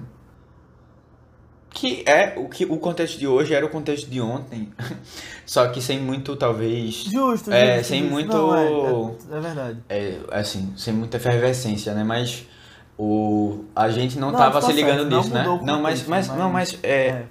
Mas lógico que é. ele ultimamente a gente tem falado mais sobre isso, mas essa situação toda não é de hoje, né? A gente falou do próprio podcast de Faça a Coisa Certa, né? Que não mudou nada, nada. Sim. É, mas assim, é, um outro ponto que eu acho legal também que o filme discute É sobre quando eles vão visitar o museu logo no começo do filme, e aí eles veem lá que tem uma peça de, de, de Wakanda, né? Que tem o. Vibrânio. É, do Vibrânio, né? Que tem uma peça que tem Vibrânio lá, que eles vão pegar. E aí, primeiro que a, a, a museóloga, sei lá como é que chama, ela vai lá pra explicar, né, pro cara como é que funciona. como é que eram os povos e tal. Aí eu já acho isso legal. Segundo, É. que é, eles vão lá, né? E assim, os museus, em, principalmente em Londres, né? Que antigamente tinha uma, uma força muito grande. é, você vê muitas peças, né? Principalmente do Egito, né? E as pessoas vão lá para Londres para ver múmias, né? E outras coisas assim. E como hoje em dia a gente já tá vendo isso com outros olhos, né? É, inclusive em alguns museus eles hoje já não têm, ou eles estão devolvendo algumas peças, porque é, principalmente porque muitas dessas peças foram roubadas ou foram trazidas sem nenhuma contrapartida assim, né? E acaba que você tira um pouco da identidade do, do é, de um povo, né? E vai lá pra, pra, pra agregar pra si, assim. Não é uma coisa que não é sua. Inclu e assim, eu falo de Londres, mas, pô, o Brasil teve um pouco disso. Eu tive a oportunidade de... eh, Eu acho que Léo também teve, que ele morou no Rio, né? De, de visitar aquele Museu Nacional, Museu Nacional que pegou fogo, né? Há, um- há uns dois, três anos atrás. E lá você via, tem múmias, tem outras coisas assim, que o Dom, Pre Dom Pedro, ele Dinossauro. é, Dom Pedro ele fazia umas viagens, né, por vários continentes e ele trazia várias coisas de outros lugares assim e juntava, né, coisas que é, algumas compradas, outras doadas, né, de presente, outras, né, a gente não sabe muito bem, né, qual a origem, mas é uma coisa que a gente tá ficando mais atento assim, né, é, a gente pega o que é o que tem de melhor, né, do, do local lá e não dá nenhuma é, que é a história, né? Da, que é uma coisa única do povo. E aí a gente é, vai lucrar com isso. Que é o que os, é, os museus mais antigos, assim, acabam fazendo. E eu gostei que eles trouxeram isso no filme. Foi uma criticazinha, assim, pontual, mas eu, eu achei legal comentar. E só um adendo a isso é que na cena do filme, a, a guia do museu ela fala que veio de um país, né? Aquela máscara, e ela erra, porque era de Wakanda e ela fala que era de um outro país, né? Ele mesmo fala, É? não, isso aí é de Uhum. Então eles nem sabem de onde vinha. O filme, além de ter toda essa importância, ele foi um sucesso né, inesperado para muita gente, que arrecadou 1 bilhão 344 milhões de dólares. E acabou provando pra muita gente que filmes assim são o que as pessoas querem ver, né? Eu anotei esse dado especificamente sobre a bilheteria porque eu acho impressionante como ainda se duvidava, né? O filme é de 2018 e, tipo, o quê? Dois anos atrás, 2018. Então, três anos atrás ainda se duvidava que um herói negro comandando um filme podia fazer tanto dinheiro, né? Uhum. E eu acho massa ter visto, tipo, no ano que ele saiu, o movimento todo que foi criado em volta desse fenômeno, né? Virou um fenômeno mesmo, até aqui no Brasil. Você via crianças indo ver, tipo, as salas de aula. E eu acho muito lindo, tipo, tem uns vídeos, crianças na sala de aula sabendo que vão ver Pantera Negra. Aí todo mundo feliz, é muito massa. E muita gente foi ao cinema pela primeira vez ver Pantera Negra, né? Eu acho muito legal. É. Assim, e é, é, é um filme que a gente falou no, de Hamilton, que era um, foi um impacto cultural grande. Hamilton, né? E eu acho que esse filme é um paralelo, assim, também no cinema de impacto cultural forte. E principalmente nos Estados Unidos, né? Foi um, Eu acho que maior ainda. É, assim, Porque nos Estados Unidos, gente, é. o, o filme foi é um dos maiores da bilheteria interna, assim, deles, da história. E Porque realmente é, chegou forte lá e impactou muito mesmo. E é, é, é, foi, é legal ver isso, assim, as pessoas duvidando, e o filme da Mulher Maravilha é outro exemplo, né? Que as pessoas tinham um pé atrás. Aham. Ninguém vai querer filme- ver filme com super-heroína, mas não. Né? Foi um outro sucesso de bilheteria também. É, é porque sempre tem uma galera que fica meio, meio contra essas coisas, né? Uma galera meio. É, é, principalmente investidor, assim, que gosta de de bota, reclamar, é, assim. e bota no seguro. E, Uhum. e os fãs, né, que são alguns, né, um saco. Uhum. Principalmente essa coisa de quadrinhos, né? Que É, era uma coisa muito específica, assim. uhum, E aí ele acabou concorrendo a melhor filme no Oscar do ano passado, né? Sendo o primeiro filme de super-herói a conseguir esse feito. Já esse ano a gente teve Coringa, né? Logo depois, mas assim, eu acho sensacional ter sido Pantera Negra o primeiro. E eu acho justíssimo ele ter concorrido a melhor filme, até porque é uma análise do todo, né? Tipo, desse impacto que o filme teve no mundo e toda a questão de ser muito mais que um filme. E assim, inclusive, eu acho que valeria mais a pena ter visto ele ganhar do que Green Book. Né? Não tem nem o que falar, né? E eu nem vi o filme de Green Book, mas eu, eu meto o pau mesmo assim. Tu não viu É, Green Book? tenho, tenho esse, Olha, esse eu já que direito. tu tinha visto. Eu vi. Não, vi não, vi não. Pensei também que tinha visto. Ah, tu ia ver, aí não tinha legenda, né? É, no foi. Isso. Eu lembro disso. Mas assim, é, é legal. O filme, ele é o que tem maior, é, tipo, nota no Rotten Tomatoes também, de super-herói, né? Os filmes de super-herói. Mais até do que é, o, o Batman 2, né? Do. Nolan. E Ah, é do que... Mais que o Batman, Mais, caramba. é. Ele tem 97 no Rotten. E o Batman tem 94. Parece junto com Vingadores, eu acho, Guerra Infinita, se eu não me engano. Ou é o outro, não sei. Mas é algum desses, assim. Mas é, teve realmente. até a crítica, né? É, tanto é que teve sete indicações no Oscar. Todo mundo amou, né? Né, que também é outro feito assim. E a Marvel, que era zerada de Oscar, Exato. né? Levou numa noite três. Verdade. A Marvel só não tem Oscar de efeito especial. Que você pensaria que ela ia ter tido. Não, né? assim, de efeito especial e muitos outros, né? Porque, Não, eu sei, eu tô dizendo assim, que tipo, ela não técnicos. tem o Oscar de efeitos, que é, É. engraçado tipo, você olhar pra Marvel e ela não ter tido, né? Tendo sido tão importante. mas é algo. Muitas vezes nessa questão também de. Eu acho, eu acho que alguns tecnológica. são. É o povo querendo implicar, sabe? Porque alguns ele merecia mesmo. É, mas- faz sentido. É. tipo, desse ano. Thanos merecia. É, É. pois é. é, esse ano merecia. Não. E quem ganhou foi em 1917. É, mas também é um bom- é, realmente também tem efeitos especiais legais, sabe? Mas, tipo, o, É, o, o do Doutor Estranho também, que foi um bem forte, É assim. bem bonito. É, é verdade. É. É muito legal, é. Uhum. Mas aí ele concorreu a 7 e ganhou 3, né? Isso. Trilha sonora, que é Ludwig Göransson, que tá fazendo uma carreira incrível, né? Eu nem sabia quem ele era antes de fazer esse filme. E aí ele já ganhou Oscar e ganhou o Emmy esse ano por Mandalorian. É, eu, eu tava lembrando, tentando lembrar de onde eu vi o rosto dele. Achava que era da premiação do Oscar, mas não, Foi. foi de, de agora, né, do Emmy. E ele, ele fez o de Tenet também, MC Low. A trilha sonora de Tenet, já que... Como é, o É verdade, Daqui- eu tinha esquecido O disso, nome é do outro... O outro Hans Zimmer. o Hans Zimmer não conseguiu. É, ele Ele fez, Duna, ser substituiu. incrível E assim, dele, é, uma é interessante porque ele é um, é um. É um. É uma pessoa branca, assim, né? E é, o filme, ele fez questão de trazer pessoas negras pra trás também, né? Pros bastidores da produção. E ele, ele é, é uma das exceções porque ele era muito amigo do próprio diretor, né? Ele já, e todos os filmes que ele fez, ele fez junto com ele. É, tá desde o começo assim.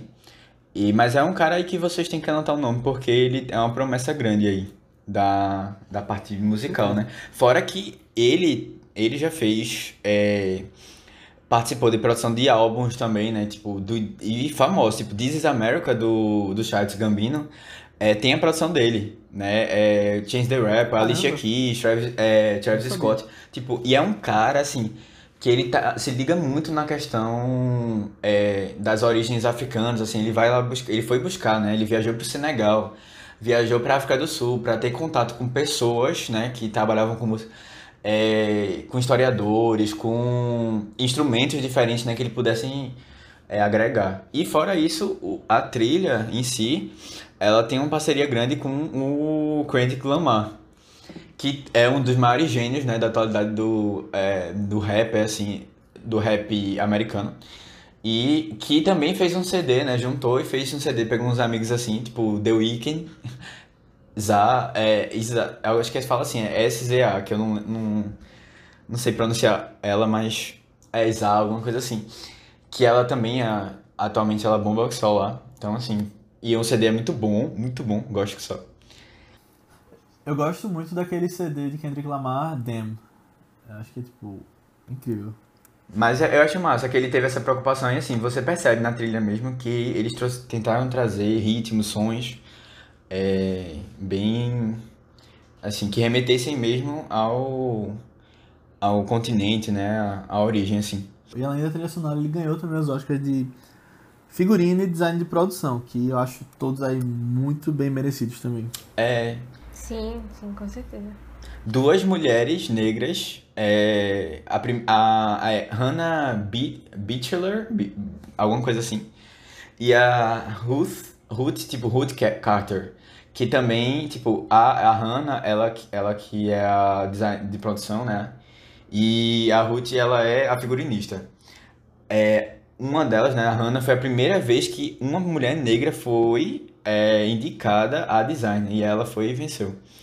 Mas assim, também tem um nome grande na, na indústria já. Ela, ela produziu, na verdade, ela fez a parte de design e produção do, do Lemonade, né? Que é o álbum de Beyoncé. É, e aí também já era um nome grande, assim. Mas que não teve muita oportunidade, né, nas premiações. Mas super merecido. Foram mais de mil figurinos para o, para o, o que o filme usou. E fora isso, é, eles fizeram uma que- questão assim de realmente irem atrás né, de povos específicos, de locais que seriam próximos do de onde a Wakanda seria, né?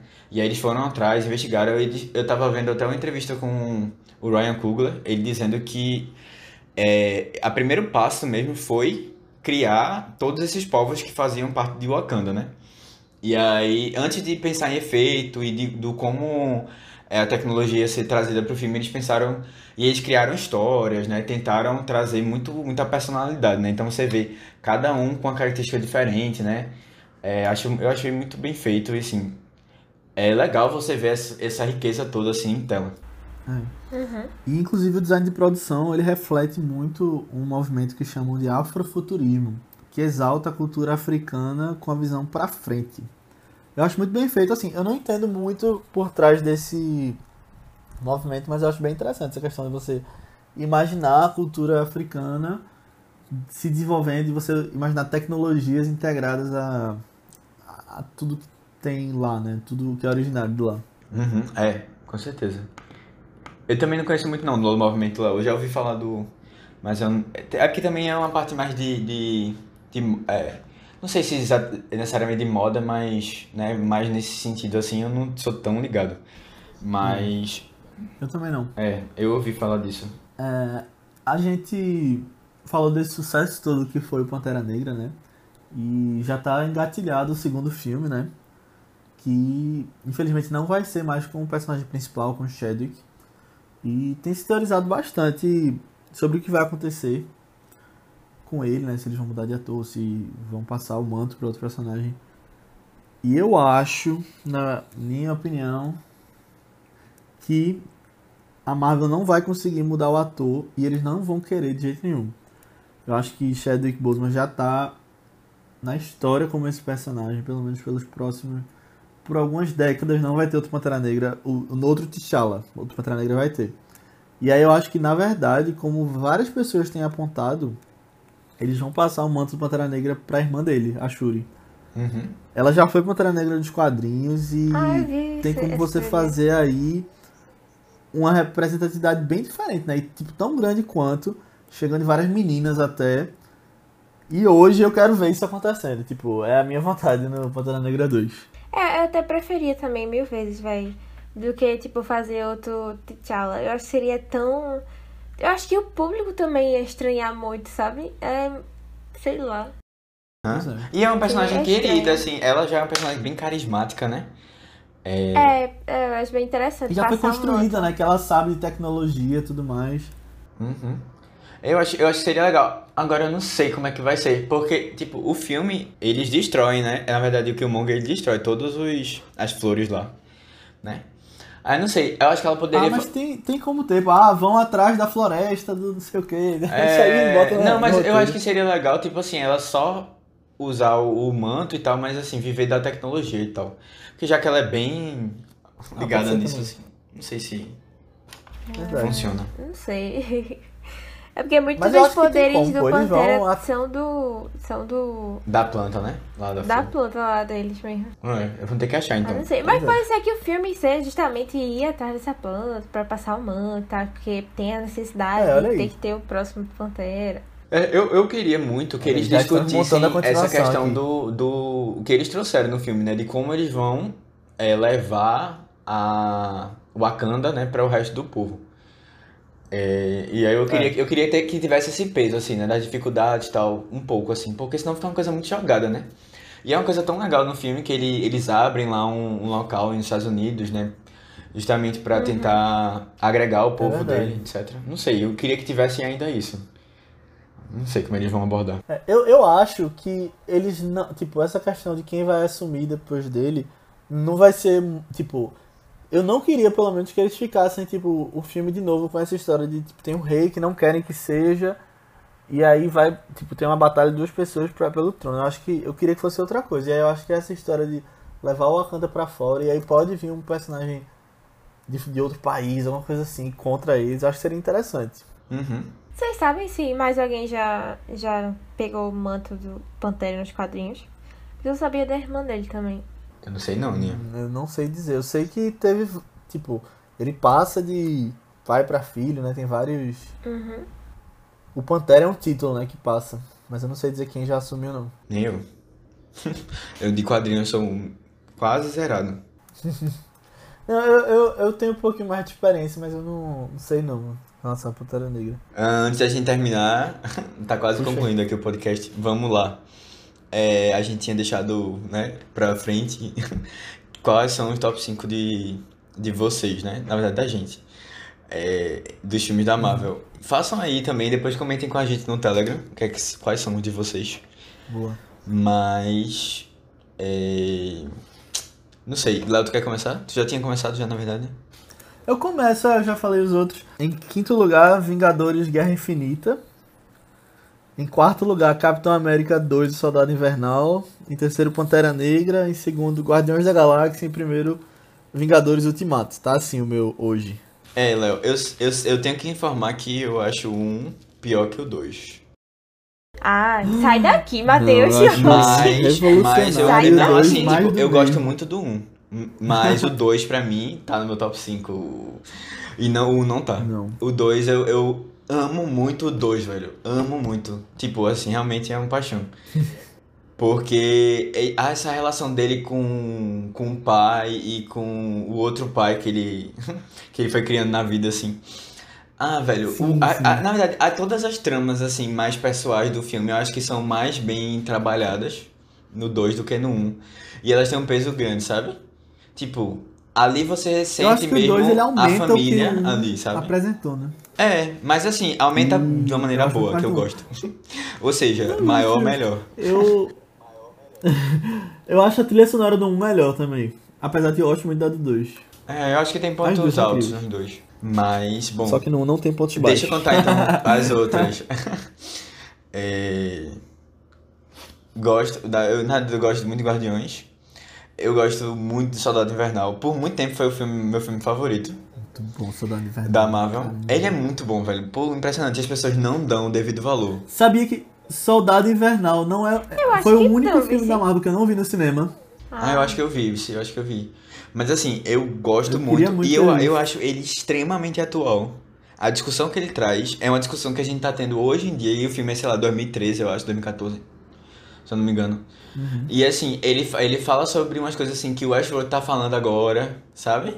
Que, sei lá, a gente tá vendo em outras produções assim, mas que já, ó, É o que que ele fala? Não ele fala sobre é, essa questão de da gente ser o tempo todo invadido. Pronto, é o que rede de. Como é o nome da rede? Ah, de dados e tal. né? é, que tipo, a gente. Os dados são todos aí, a gente pode ser influenciado Lembra o tempo todo. Tipo, o tema é legal, como a maneira como é feita, a direção é muito boa, os personagens são interessantes, toda. Ah, velho, tudo é muito bom. E tem Scarlett.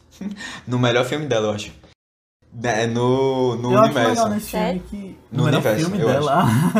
Eu acho que o melhor dela é o Ultimato. Não, não. Eu acho legal que eles trazem nesse filme uma uns personagens que estavam lá atrás, tipo, tem um senador no Homem de Ferro 2 que nunca mais tinha aparecido nos filmes da Marvel.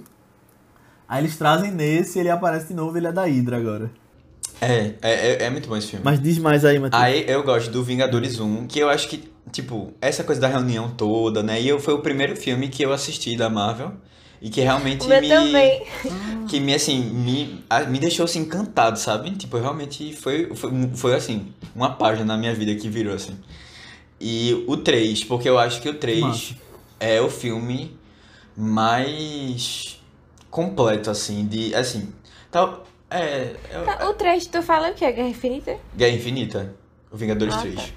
Porque, assim, nem o 4 Eu conseguiu acho que- chegar aos pés do 3. De, de Não, peso, de, de importância da maneira como é feito, conduzida, sabe? É, ah, velho, e o impacto, assim, que teve quando... Porque eu falo muito de experiência de cinema, sabe, também. Porque o impacto Sim, de sim. sair de Vingadores 3 foi um negócio, assim, muito pesado. Tipo, todo mundo, assim, na sala, sabe? E eu, eu, que é eu que tava com alta expectativa. Eu agora, lembro de estar com alta expectativa de ter, tá todo mundo feliz, tá batendo palma no final. Que eu, eu tava querendo isso. Eu lembro de estar querendo Que isso. nem o Ultimato. É, é, não, é, mas eu acho que o povo em Ultimato, na, minha sessão, não ficou tão animado feito eu esperava, não. Mas assim, O meu ficou, É, velho, quando o Capitão América Vingadores, pega quando a gente saiu martelo, de meu Vingadores amigo. 3, todo mundo ficou assim em choque. O que é que tá acontecendo, sabe? O que é que vai ser agora? A gente, a gente meus heróis. Não sei, eu- foi, foi um negócio muito, Que muito saudade. forte. Ei, tá assim. batendo uma saudade de ir pro cinema, velho. É, ah, isso é, é Bacana. verdade. Eu acho que Pantera Negra tá entre os cinco também. Mas eu- E somente só, só pra terminar, eu, eu, eu vou seis, eu botar acho, assim agora, mas- minha menção honrosa pra Homem-Aranha. Um e dois. Eu gosto muito Ah. dos dois. Caramba, tu falou uns sete filmes aí, Matheus. Oi? Falasse uns sete ou oito filmes Não, aí. eu falei cinco e as minhas menções honrosas, que são Homem-Aranha 1 e 2. São Ah, os ok. cinco. Pantera. Negra, Vingadores Foi 1 e isso. 3, Soldado Invernal e Guardiões 2. Ah, tu Pantera dois, Negra, dois, Vingadores 1, foi- Vingadores Ah, não, 2, tá, Pantera Negra. Ah, não, pera aí, Matheus, são dois filmes diferentes. Não, pô, não, são Assim é quatro, Léo, são quatro que eu... Oh, não, são cinco. Pantera Negra, Vingadores Tu 1 falou e 3. Pantera Negra, Vingadores 1, Vingadores 3, 1 e 3 Guardiões 2. e Soldado, Soldado Invernal. Invernal. Acabou. Menção honrosa, só, só uma menção honrosa que é Homem-Aranha 1 e 2, que eu gosto muito dos dois. Ei, mas só uma coisa que, que eu quero falar é que quando tu falou de Vingadores 1, ele é o meu sexto filme no- na lista. Ele tá logo abaixo do Vingadores 3. Aí, aí vem os outros, mas depois vem. É, não vou falar não, não sou de fazer menções honrosas. é, roubar na, na lista. Mas vai, Aninha, qual é a É. tua? Ai, gente, eu não paro muito pra pensar sobre isso, eu tava percebendo. Cadê essa É. veia nerd aí, Naninha? Eu não.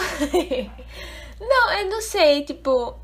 É porque tem os filmes, tem os filmes que eu lembro que eu tive muito hype na época que foi pra lançar. Só que aí depois que lançou eu assisti no cinema, eu amei. Só que depois com o tempo eu fui esquecendo direito o que aconteceu nele, assim, sabe? Tipo, o que aconteceu direitinho. Tipo, era de Ultron mesmo. Eu tive hype tão grande pra esse filme e depois eu fico tipo, eita, isso aconteceu em Era de Ultron mesmo? Eu não sabia, não lembrava. É, tipo, tipo, Chloe, Klaus, sei lá. Andy Serkis aparecia em Era de Ultron. Eu super não lembrava do personagem dele, É. super não lembrava. É, Eu lembrava. Aí, Mas, Vânia, muitos... você está sendo pressionada, tem que falar cinco aí. Calma, deixa eu pensar. É porque. Aí pronto, a maioria dos, dos filmes da Marvel eu só assisti uma vez na vida e pronto mesmo. Porque eu não sou muito de rever filme assim, no geral, também não. Mas, é. Tá, sem ordem específica. Tipo, eu acho que botaria primeiro Vingadores também. Porque foi. Tipo, foi o filme que, que me fez entrar assim na Marvel também. Tipo, apesar de não ter visto ainda os outros que era. Não sabia nem quem era Capitão América, Thor, nem nada assim. Conheci essa galera tudo no primeiro Vingadores. É, tipo, apesar de não ter visto no cinema, nem nada, ter visto na TV. Pronto, Vingadores, Vingadores, o primeiro, foi o único que eu já revi várias vezes. Eu lembro que sempre passava na TV também. E aí Empolga, sempre né? passava, eu parava assim um pouquinho pra ver uma cena ou outra, porque era muito legal, velho. É, e aí foi a partir de Vingadores que depois eu parei pra fazer a maratona, né? E aí, o primeiro filme que eu vi logo depois foi Homem de Ferro 1. E aí eu acho que, não sei, foi um filme que me encantou tanto também. Essa personalidade, assim, de Tony Stark era tão. Ah, não sei, até as musiquinhas de rock, assim, que tocava com o tema dele era. Sei lá, é Tony Stark, sabe? É Tony Stark, todo mundo ama amar. é, e Pronto, o primeiro Homem de Ferro também acho o menos esquecível. Os outros eu esqueci um pouco também. Como, como é a história e tal. Tá. Dois. Vontade de fazer um bocado de eu Minha rodo gente, também. daqui, daqui pro próximo podcast a gente termina a lista. É, não, Pantera Negra também entraria, né? Pelas milhões de coisas que a gente já falou no podcast. É, eu acho Faltam que eu também dois só. botaria Guardiões. Guardiões da Galáxia é um dos filmes mais divertidos que eu já vi, velho. É muito legal, é muito legal. É, e. Hum, Guerra Infinita também. É, Guerra Infinita, eu acho que é meu filme favorito da Marvel, assim, também. Porque. Ah, eu acho que é muito isso que o Matheus falou também, o impacto do final, sabe? É um final tão diferente, assim, do que a gente espera ou do que você espera E ele, ver ele é redondinho, um sabe? filme Assim, da tipo, Marvel, assim. É, não- é, não- você tipo, não encontra falha, assim, tipo, ele é muito fechado. É, é muito diferente de, de todo o resto que a Marvel já fez, assim. E esse negócio de matar os personagens.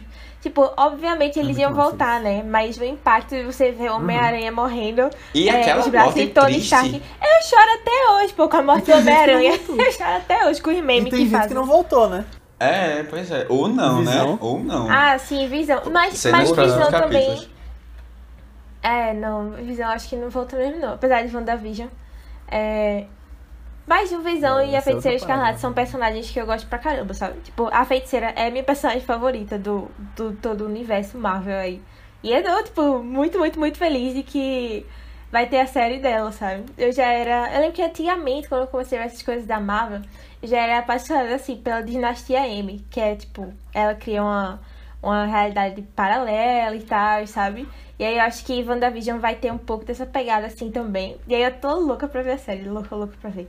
Mas sério, Ó. ela é muito mal aproveitada. Aff, É. sério, na, na, na Mas não vai ser mais, aí. mas não vai ser mais. Sim, É, sim. O quê? Ela não vai ser mais mal aproveitada. Não vai ser mais o quê? Mal aproveitada. Mal Ah, aproveitada. Verdade, É. verdade. É, Mas eu acho que é- eu fecharia isso. Tá. Tipo, tá, foi- eu acho o que não foram resto cinco. sim, não. Não tá vendo? específica. Mas Guerra Infinita em primeiro lugar. É, eu, eu, eu acho que eu fiquei Vocês animado. acham que Guerra Infinita e Ultimato podem ser encarados como um filme só não, direto? não, não, não. Não, que Não chega aos pés, não. não chega aos pés. não, brincadeira. Mas assim, acho que Não, não. não tô dizendo que chega aos pés, não. Tô dizendo, tipo, a história. Não, eu acho que não. Começa em um, você vê até. Eu, eu acho que eu acho é, é isso. Na verdade, eu acho que a gente poderia até fazer Porque um podcast. eles originalmente eram Guerra Infinita Parte 1 e Parte 2. É, exato. Mas aí eles mudaram o nome justamente porque eles perceberam que são coisas diferentes, sabe? Talvez, é.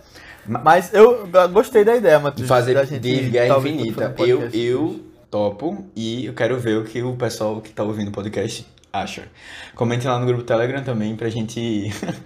eu quero ver, porque vai que vocês se empolgam também a gente passa um, um podcast. Eu falando do 1 e do 3 e do, do Infinita e também do Ultimato. eu só Especial falando do Infinita. É, porque também eu gostaria só de É, falar do Pode falar de Infinita. futuro da Marvel também. Guerra Secretas. Joguei. Ah, sim, mas eu acho que Guerra Secreta. Invasão. Ah, não, Guerra Secreta é do. Que tem um Homem-Aranha preto, né? Pensei em Invasão Secreta, na verdade. Acho que Invasão Secreta. Como é? que ser- Tô na dúvida agora Foi se é agora. invasão secreta. É, é o que É o dos. Screws. É o que eles se infiltram na Terra, é. Esse é Invasão Secreta. Invasão secreta. Esse aí eu acho que vai ser no filme da Capitã Marvel. É, eu não Tá sei. encaminhando pra isso, né? O filme dela encaminhou bem pra isso. É. É. Vai ter os Eternos. Mas também ao mesmo Sim. tempo, é, os Eternos e, e o próprio Doutor Não, Estranho é. vão, vão caminhar pra uma outra coisa. Ah, não sei como é que vai ser. Doutor Estranho também é um filme bem legal. Pelo menos É. eu gostava. É porque é um Não filme muito mais psicodélico, assim, né? Aí é. Ah, só que eu, eu, eu gosto muito de Doutor Estranho. Eu acho que de todos foi o filme que eu tive o maior hype antes de estrear. Mais Mas. Não, mas é, ele não foi psicodélico o suficiente, sabe? Do tipo assim, eu queria que ele entrasse muito, fosse uma coisa viajada, terror, loucuras, Aham. insanidade, sei lá o que eu posso falar mais. Ah, terror não precisa ser, não, pô. Tá ótimo. assim. Não, mas eu acho que o próximo eles vão, eles vão entrar nessa pegada mais forte. Eu acho, eu espero. Eu também acho. Tô torcendo. Eu acho que a Marvel tá começando não. a ousar mais agora. É. Pelo amor de Deus, Marvel. Melhore. Vamos lá.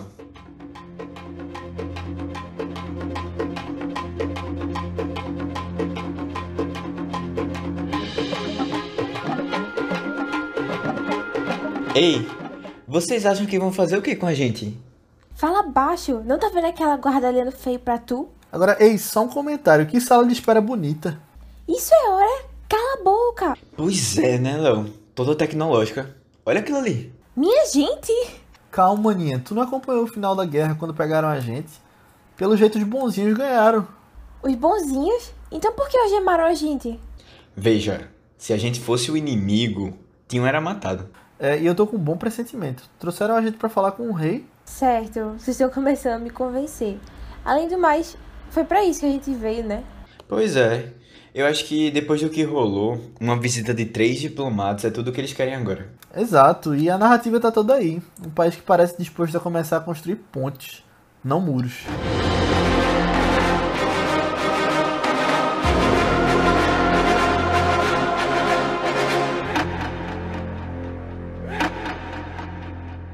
Então é isso, pessoal. Muito obrigado por ter ouvido até aqui. Chegamos ao final da nossa discussão sobre Pantera Negra, esse filmaço da Marvel. Espero que vocês tenham gostado. Se você gostou, manda para aquele seu amigo que gosta de Pantera Negra, que gosta de filme de super-herói, que você acha que vai gostar desse programa. E manda para aquela pessoa que nunca assistiu Pantera Negra. Será que tem alguém aí que você acha que vai curtir o filme? E, bom, se você gostou também, vem falar com a gente no nosso grupo do Telegram. Você pode mandar feedbacks, comentários sobre o filme, uh, sugestões de novos filmes. É só procurar por ViceBR lá no Telegram. Ou então vem falar com a gente nas nossas redes sociais do Vice, que são ViceBR, tanto no Twitter quanto no Instagram. Ou nas nossas redes pessoais, que são Matheus Coiatua. É Matheus com TH, BC23, tanto no Twitter como no Instagram. Aninha. No Instagram eu tô como Aninha Guimarães e no Twitter Marvelous MS Ana. E eu tô como Léo A. Albuquerque, tanto no Twitter quanto no Instagram. E antes gente ir, eu vou falar só sobre o filme da semana que vem, que uh, vai ser sobre a história de uma cidade eu ia, dizer, sertão. eu ia dizer um grupo de super-heróis do interior de Pernambuco ou da Paraíba. Lutando contra Não, uma é uma invasão. cidade é. que saiu do mapa lutando contra a invasão, é. Mas se passa no.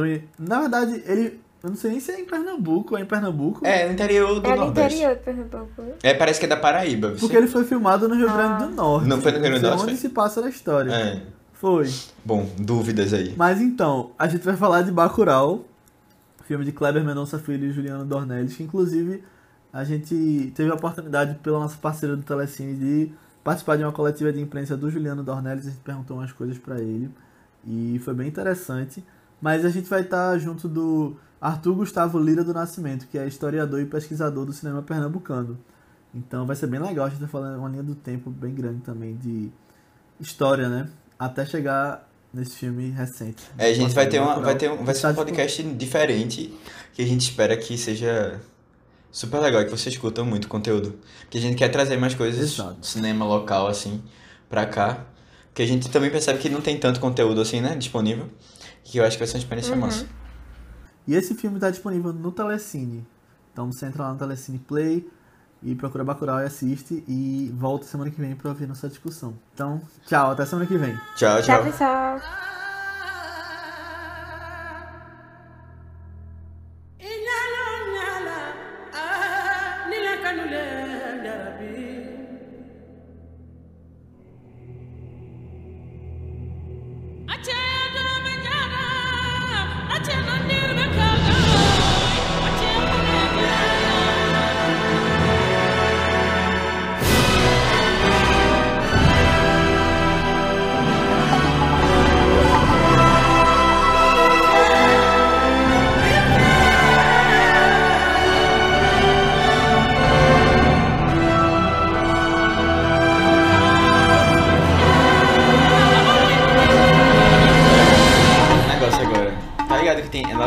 Fala.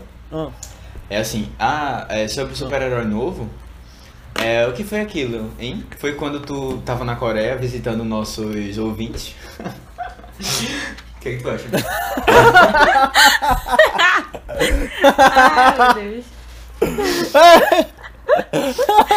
Matheus, teu amor preferencial para os ouvintes da Coreia. É essa a verdade.